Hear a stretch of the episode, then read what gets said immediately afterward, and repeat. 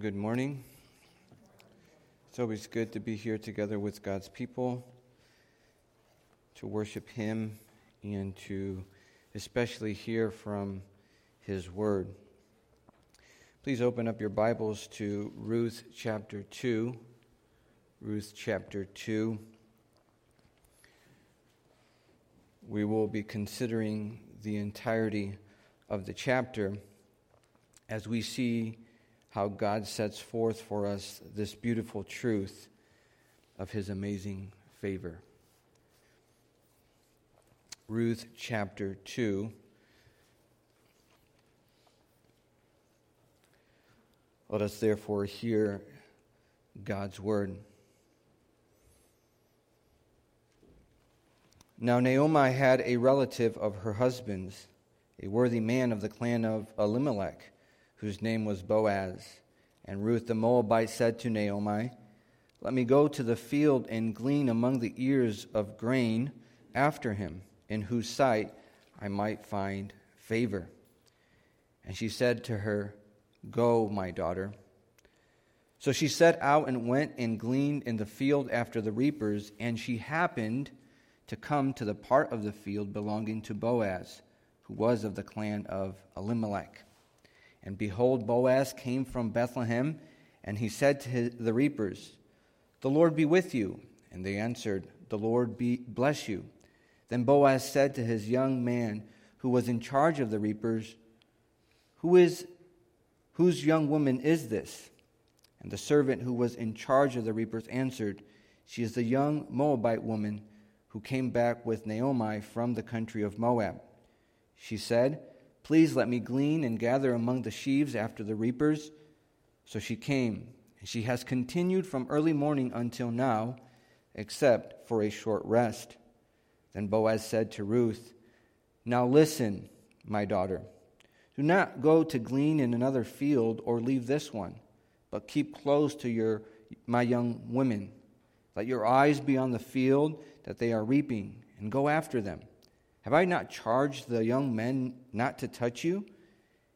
When you are thirsty, go to the vessels and drink what the young men have drawn. Then she fell on her face, bowing to the ground, and said to him, Why have I found favor in your eyes, that you should take notice of me, since I am a foreigner? But Boaz answered her, all that you have done for your mother in law since the death of your husband has been fully told to me, and how you left your father and mother and your native land and came to a people that you did not know before. The Lord repay you for what you have done, and a full reward be given to you by the Lord, the God of Israel, under whose wings you have come to take refuge. Then she said, I have found favor in your eyes, my Lord, for you have comforted me and spoken kindly to your servant, though I am not one of your servants. And at mealtime, Boaz said to her, Come here and eat some bread and dip your morsel in the wine. So she sat beside the reapers, and he passed to her roasted grain, and she ate until she was satisfied, and she had some left over. When she rose to glean, Boaz instructed his young men, saying, Let her glean even among the sheaves. Do not reproach her, and also pull out some from the bundles for her and leave it for her to glean, and do not rebuke her. So she gleaned in the field until evening, and she beat out what she had gleaned, and it was about an ephah of barley. And she took it up and went into the city. Her mother in law saw what she had gleaned. She also brought out and gave her what food she had left over after being satisfied. And her mother in law said, Where did you glean today? And where have you worked? Blessed be the man who took notice of you. She said to her mother in law, with whom she had worked, with whom she had worked, and said, The man's name with whom I have worked today is Boaz. And Naomi said to her mother in law, May he be blessed by the Lord, whose kindness has not forsaken the living or the dead. Naomi also said to her, the man is a close relative of ours, one of our redeemers. And Ruth the Moabite said, Besides, he said to me, You shall keep close to my young men, until they have finished all my harvest. And Naomi said to Ruth, her daughter in law, It is good, my daughter, that you go out with his young women, lest in another field you be assaulted. So she kept close to the young woman of Boaz, gleaning until the end of the barley and wheat harvest, and she lived with her mother in law. Let us pray. Our Father in heaven, we thank you for this opportunity that you do grant us to come before your word and to hear the gospel set forth for us, even as we consider this story from the Old Testament. I pray, Father, that you would uh, preach a better sermon than I can ever preach, that you would use the words of my lips for the edification of your people. I'm sure that at the time that we have uh, for set apart for this endeavor. There will be many distractions set before us, many thoughts about the events that are to come in the week ahead, and even things that happened early this morning. I pray, Father, that you would help us, give us focus and concentration, and help us hear clearly, that we would behold the beauty of Christ set forth for us through your word. We pray that you would make this time fruitful by the power of your Spirit, knowing that we can do nothing apart from our Lord Savior, Jesus Christ. We pray these things through Christ our Lord. Amen. We live in a land of self referential progress. In other words, when we feel that we need to succeed, we are accustomed to looking to ourselves. We're accustomed to looking to what we can do to make sure that we achieve some sort of progress. When our liberties are threatened, we look to our bills of rights and we demand that they not be infringed upon. When our health is not doing well, we look to our diets and we look to how we have been using the provisions that God has given to us with regard to food. And when we look to sin, we turn and we see that we are a fallen people, a people who are habitually doing what is evil. We look to our morality. We look for ways to improve. We look for ways to do better. But when life is hard, you don't need Bill of Rights.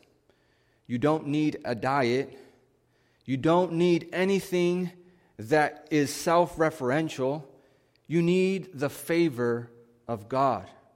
It is impossible to endure this hard life without God's favor, without God being well disposed of you, without God being well pleased with you.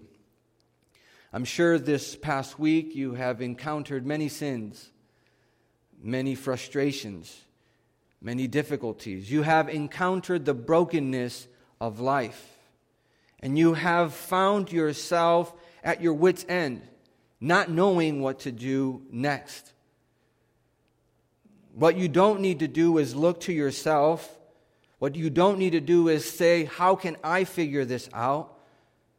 What the Bible tells us to do is we seek God and we look to Him, and in Him we find amazing favor. The last time we were in the book of Ruth, we left off in chapter 1 where Ruth and Naomi had returned from the fields of Moab. And by what we hear, or we read rather, from the lips of Naomi, we see that she has had a very difficult time in the field of Moab. Her, her husband has died along with her two sons, and she is left in a very difficult situation. Life has become very hard. She persuades one of her daughters in law to return to her people, but she is unable to shake from her this character named Ruth. She is holding on to her mother in law, and she has committed herself to her. But even in this amazing commitment from Ruth, Naomi doesn't see that this is divine providence. She still thinks that God is out to get her, that God is trying to make her life impossible, that God is trying to punish her, that God is uh, playing target practice with her life. And sorrow upon sorrow, she's blaming God. But what we find here in chapter 2 is that even in her rebellion and stubbornness, God, in His mercy, continues to show favor. And how He shows Naomi favor is by showing Ruth favor, as we have read just a while ago. So, this morning, what I want us to see, the big idea that is set before us, is this God relentlessly shows his people favor in kindness. God relentlessly shows his people favor and kindness. And he does this by three ways by his divine providence, by offering protection and provision, and by offering hope. Let us look at his divine providence. The first verses that we read here in chapter 2 tells us that there's a new character on the scene. Up until now, we've been dealing primarily with three characters Ruth, Naomi, and Orpah. And then, after Ruth and Naomi return from the fields of Moab, we are introduced to this guy named Boaz. The narrator gives a brief bio of Boaz and lets us know that he is linked to Naomi. In other words, he's a relative of Naomi, and he's of the clan of Elimelech, which means that he's, gonna, he's potentially going to play a big role in the rest of the story. And by the end of the verse, we get his name properly Boaz. However, snug between Boaz being a relative of Naomi and of the clan of Elimelech, the narrator has inserted a phrase that should astound us at this conjecture. The narrator says that Boaz is a worthy man, or you can say a man of valor. It would have been nice that that would be a common description for the men during this time in the period of Israel. But unfortunately, that is not the case. He is actually an exception, not the norm. Because if we turn a couple pages back, we observe that there was another man who was also known as a mighty man of valor. His name was Gideon. He was commissioned to save Israel from the Midianites. But there's a big difference between Gideon and Boaz. While Gideon succeeds with weapons, Boaz succeeds with character.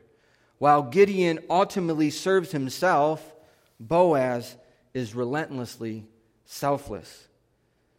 I don't say that to diminish the courage and bravery of Gideon. I say it because Boaz was a rarity in the times of the judges.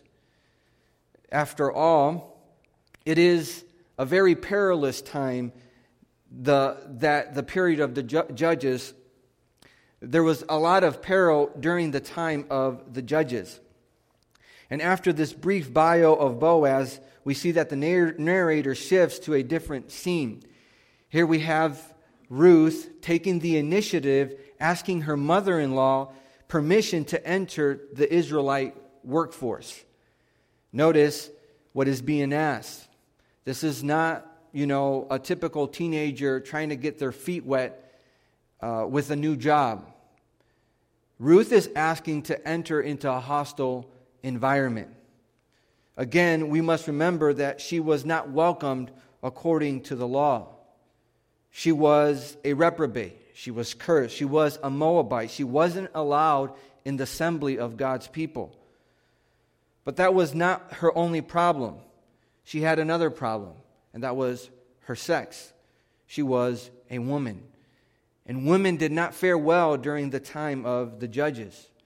Remember Jephthah's daughter. She was given up in a form of a sacrifice because of a rash vow from her father.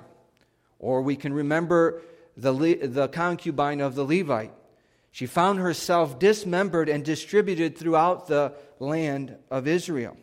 Twice in our verses, we have a reference to the potentiality of Ruth being assaulted. In other words, it was dangerous for her to go. If you ask me, I would say that this is not a place where you want a foreigner roaming the streets of Bethlehem looking for work. Yet, amazingly, Ruth is willing to endure the vitriol for the sake of her mother in law. What faith, what kindness is displayed by Ruth. She doesn't sit back, she doesn't let life go on and treat it passively. She's exercising faith that God, in His mercy, will provide for her a man in whom she might find favor. And with no guarantee of success at the end of verse 2, we see that Ruth just bids her daughter to go. Then the narrator tells us that Ruth went out to do her gleaning, and by sheer luck, she comes upon the field that belongs to Boaz, the worthy man.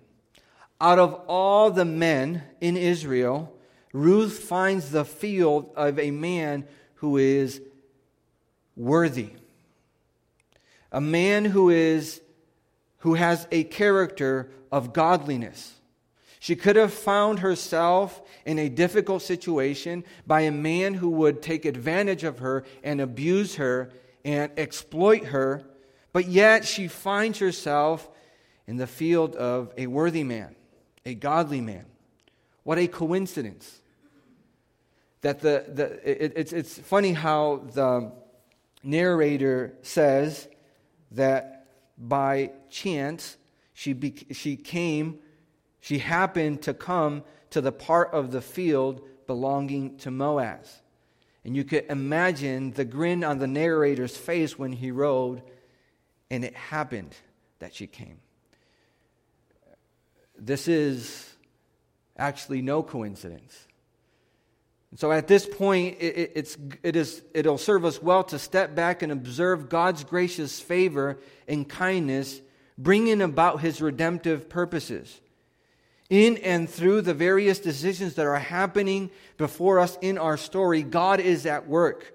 Remember that the story of Ruth is to connect the last verses in Judges. There were no, uh, everyone, there was no king in Israel, and everyone did what was right in their own eyes, is the last verse in Judges. It's connecting that verse and ultimately to the kingship of David, which ultimately points us to Christ, the last and final Davidic king. And what seemed like luck to the casual observer was actually God's hand, bringing about his glorious purposes. One of the sweetest realities of our lives as believers is that we are not the casualty of happenings that are out of, that are out of our control. We are not the victims of mere chance. We are not the victims of fate. God is in control in our lives. The London Baptist Confession of 1689, speaking of God's providence, speaks of it in this manner. God, the good creator of all things, in his infinite power and wisdom, does uphold, direct, dispose, and govern all creatures and things, from the greatest even to the least, but his most wise and holy providence to the end for which they were created, according unto his infallible foreknowledge and the free and immutable counsel of his own will, to the praise of his glory, of his wisdom, power, justice, infinite goodness, and mercy. In other words, what the confession is saying is that God is in control, but he is not just merely in control. It's not that he's just merely sovereign. It means that he is in control, but for those who are in covenant relationship with Him, He's disposed in kindness and in favor towards them. That's the difference. And that is what providence means. Muslims, Muslims actually believe in the sovereignty, in the absolute control of God. They believe in a God who ordains whatever comes to pass. They believe in a God who knows the hairs on their heads. They believe in a God who can do as he pleases. But you say, what is the difference between Allah and the Christian God, the God of our confession, the God of the Bible? The difference is that in, in the Muslim's belief of divine sovereignty, his sovereignty operates independently from his love, justice, and mercy. It's raw sovereignty. It's I do what I want and however I want and when I want to do it. No one can tell me otherwise, and, and I can flip my decision making on a dime, and I do things arbitrarily. When I feel like I do something, I do it, and no one holds me to account. Now, that is something that we do confess that God is the one who does things according to his uh, divine will, but he also does it with our favor in mind. Kevin DeYoung writes a brief article about this and says, when the Reformed thinkers exalt in God's design and decrees, they typically do so with a different words besides sovereignty. They much prefer to talk about providence. Obviously, the two are related. There's nothing wrong about celebrating divine sovereignty so long as we understand that God's inscrutable power is not exercised on a whim, but always as an expression of love for his people. His sovereignty is pro us. And that is good gospel news for us this morning. It's despite the difficulties, but despite the circumstances, despite the tribulations that we face, we know that God's ultimate control of our lives and his purposes in our lives are for our good and never otherwise. I don't know about you, but I have sometimes doubts with worry. I think of all the things that can go wrong. I mean, I think Murphy is my cousin. I worry and think about all the things that can go wrong. That coupled with the events of that have happened in my life, any small little thing just gets me a ton of worry. And honestly, my wayward heart sometimes make me suspicious that something bad is waiting for me around the corner. I don't know how to explain it. Have you ever felt that? That insecurity curled up inside paralyzing you with some type of fear. God is somehow going to drop the good purposes that He has for you. Dear Christian, remember that the events in your life did not happen on a whim. God is for you, He is for us. How do we know? Because the Bible tells us He did not spare up His own Son. He did not spare His own Son, but with Him freely gave us all things. Therefore, we can be patient when things go against us, thankful when things go well, and for the future, we can have good confidence in our faithful God and Father that nothing will separate us from His love. How is God disposed to us? By His divine providence. And that's what we see in this Oh, in these opening verses. God is working out and by his providence bringing Ruth to the field of Moab. But that's not the only thing that God, how God shows us his relentless favor. He also provides protection and provision. Look at verse 4 in the narrative. it tells us that the narrator starts with some form of character development. Character development is the process of building unique three dimensional character with depth, personality, and clear motives. In other words, he is trying to give us a full orb description of Boaz so that we can get a full feel of who this man is. This is a technique mainly used in fiction, but it can also be to, in order to retell a real story as we have before us here. In verse 4, we see his interaction, Boaz's interaction with his reapers. And look how he greets them The Lord be with you. Now, I mean, I haven't been working too long, but that has never been a greeting from my boss. The Lord be with you. That is something, it would be rare even today to hear someone say, The Lord be with you. But this is the type of man that Boaz is. God is front and center. Unlike what we see described in the book of Judges, everyone did what was right in their own eyes. Boaz is not a man centered man, he is a God centered man. And the workers reply, uh, The Lord uh, bless you. So we get this sense of identity that um, Boaz is being described for us rather in a favorable way. We're starting to get the full contours of his character. But after the greeting, Boaz turns his attention to Ruth and inquires about her. He says, in essence, who, who, who does she belong to? He's not expecting the name. It's not like, who is this? As like, tell me her name. He's saying, who, where does, what part of society does she come from? And the worker replies, This is Ruth. Uh, she came back with Naomi from the fields of Moab. And when, he, when they answered that to him, he remembers her. For it had been told to him, he had learned about her kindness that she had shown to her mother. And he speaks tenderly to her. Look at verse 8. He says, Now listen, my daughter. Uh, that is not how we hear the judges in the book of Judges speaking to women. Uh, it's not tender, it's not gracious, but here there's a contrast.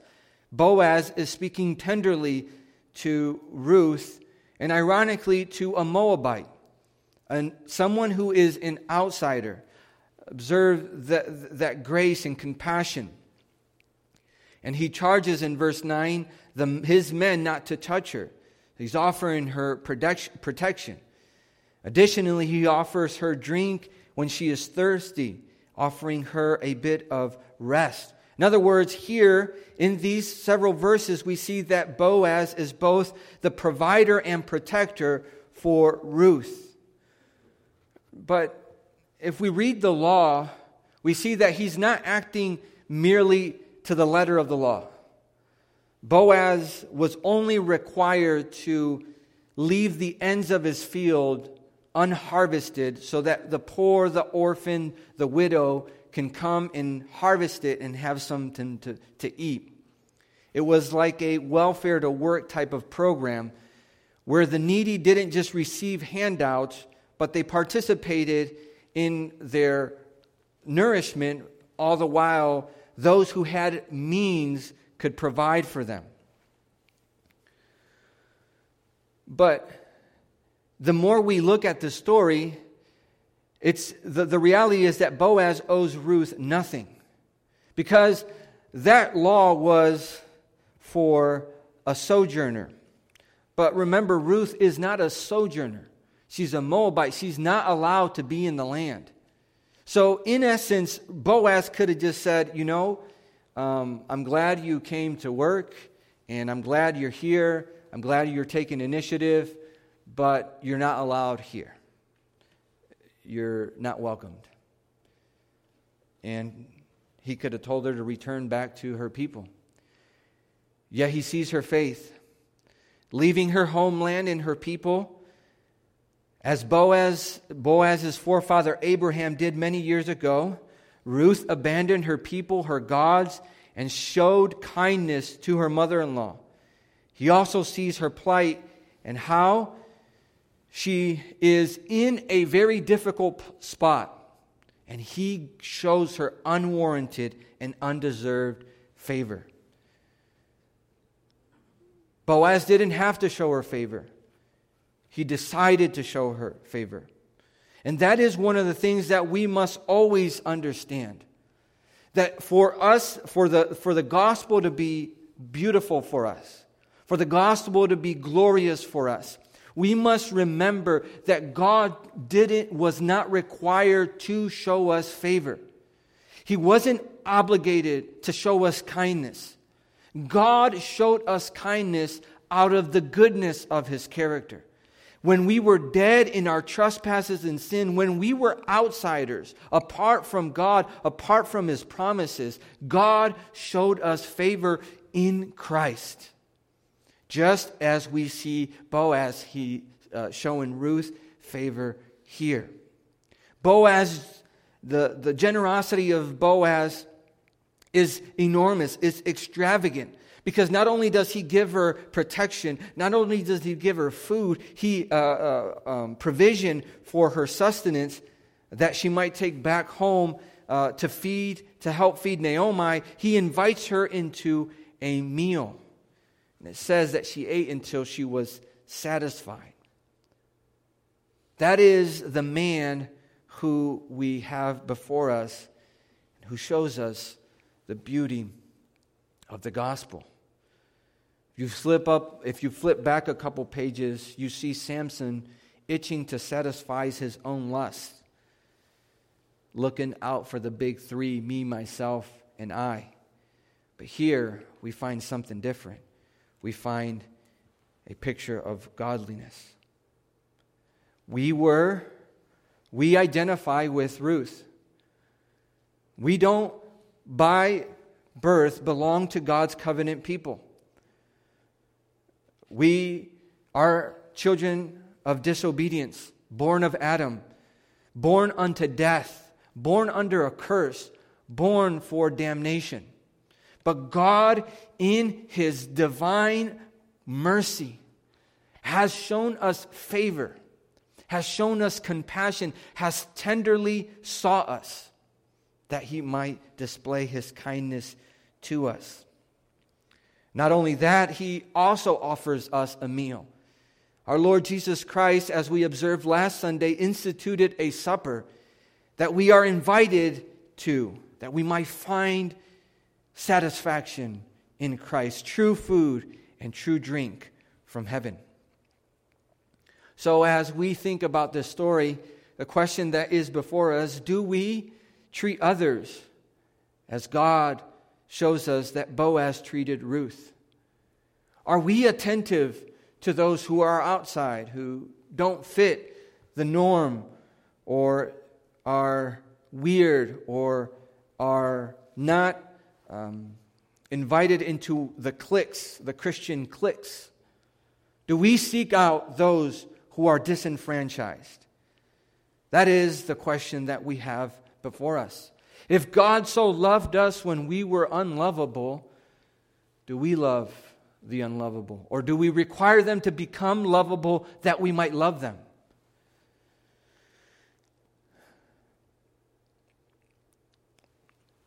In our class that we are having, fortunately canceled the, twice in the last three Sundays, we hope to get back to it. But I implore you to attend it's our class on evangelism. We must pray that God would make us these type of people like Boaz, who looked at the plight of this young woman and sought to show her mercy and grace and kindness. Not that we can save anyone, but we're called to extend mercy even to those who are outside. The last thing we see, so we see that God shows us his relentless favor by his divine providence and his protection and provision. And lastly, we see God's relentless favor towards us by offering us hope. In verse 19, we see in our verses that Ruth returns back home to her mother in law, and the mother in law, Naomi, says, Where did you glean today? Where did you work? Bless the man who took notice of you. Uh, Ruth had returned with like 70 pounds of food back to their place, and Naomi was impressed. Then Ruth proceeds to tell her what was done to her in the field while she gleaned, but she proceeded to tell her the name of the man who helped her. She said, The man who helped us, his name is Boaz. Now, if the food was good news for Naomi, this was even better news. Because Naomi links this Boaz to the clan of Elimelech.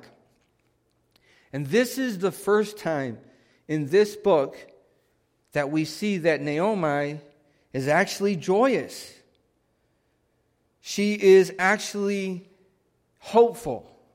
For the first time after losing her husband, her two sons, journeying back, feeling like God had punished her in the fields of Moab, what we see here is a ray of hope. Naomi is thinking, oh my, this could be it. This could be the redemption that can happen in bringing about a good fortune in our family. In other words, the family name might be restored and might be saved. She finally had hope. God was showing her favor by offering her hope. We don't have a Boaz that will continue our family line. We don't have a relative that has to redeem us. We have a Savior who has redeemed us and promised us eternal life through him. So, brothers and sisters in Christ, when life is difficult and when things seem contrary, and when you feel that no progress is being had, God, in His grace, gives us glimmers of hope. Glimmers of hope that God is at work. So, the encouragement that we have to take from this story is to be on the lookout for those instances where God is showing us favor and giving us glimmers of hope that God is still working in the life of our relative, that God is still bringing about salvation in our friend, that God is still working to bring about his glorious purposes. But ultimately, look to Christ who offers the everlasting hope. The hope of eternal life, the hope of an imperishable inheritance that we have through Him. God offers us hope on a daily basis, especially when we gather with God's people and sing the praises of the gospel. He reminds us that our life is not our own, that, but, but that we belong both body and soul, both in life and in death, to our faithful Savior, Jesus Christ. So, in the most difficult and challenging times, we look to the hope that we find in Jesus Christ, the one paid the price for our redemption that we might be included into God's family. This morning, don't look to yourself for fa- to find favor. Look to the God who has covenanted himself to you through his Son, and in him find favor and everlasting joy. Let us pray. Our Father in heaven, we thank you because you show us through this short story your relentless, unwavering favor that you show those who are bound to you through your Son, Jesus Christ. And we pray, Father, that you would help us see the beauty of the gospel ever more so displayed through as we live our brief and momentary lives, we would know that you are the God who is working out your good purposes in our lives, and you never forsake us, and you will never leave us now, even to the ends of the world. We pray these things through Christ our Lord. Amen.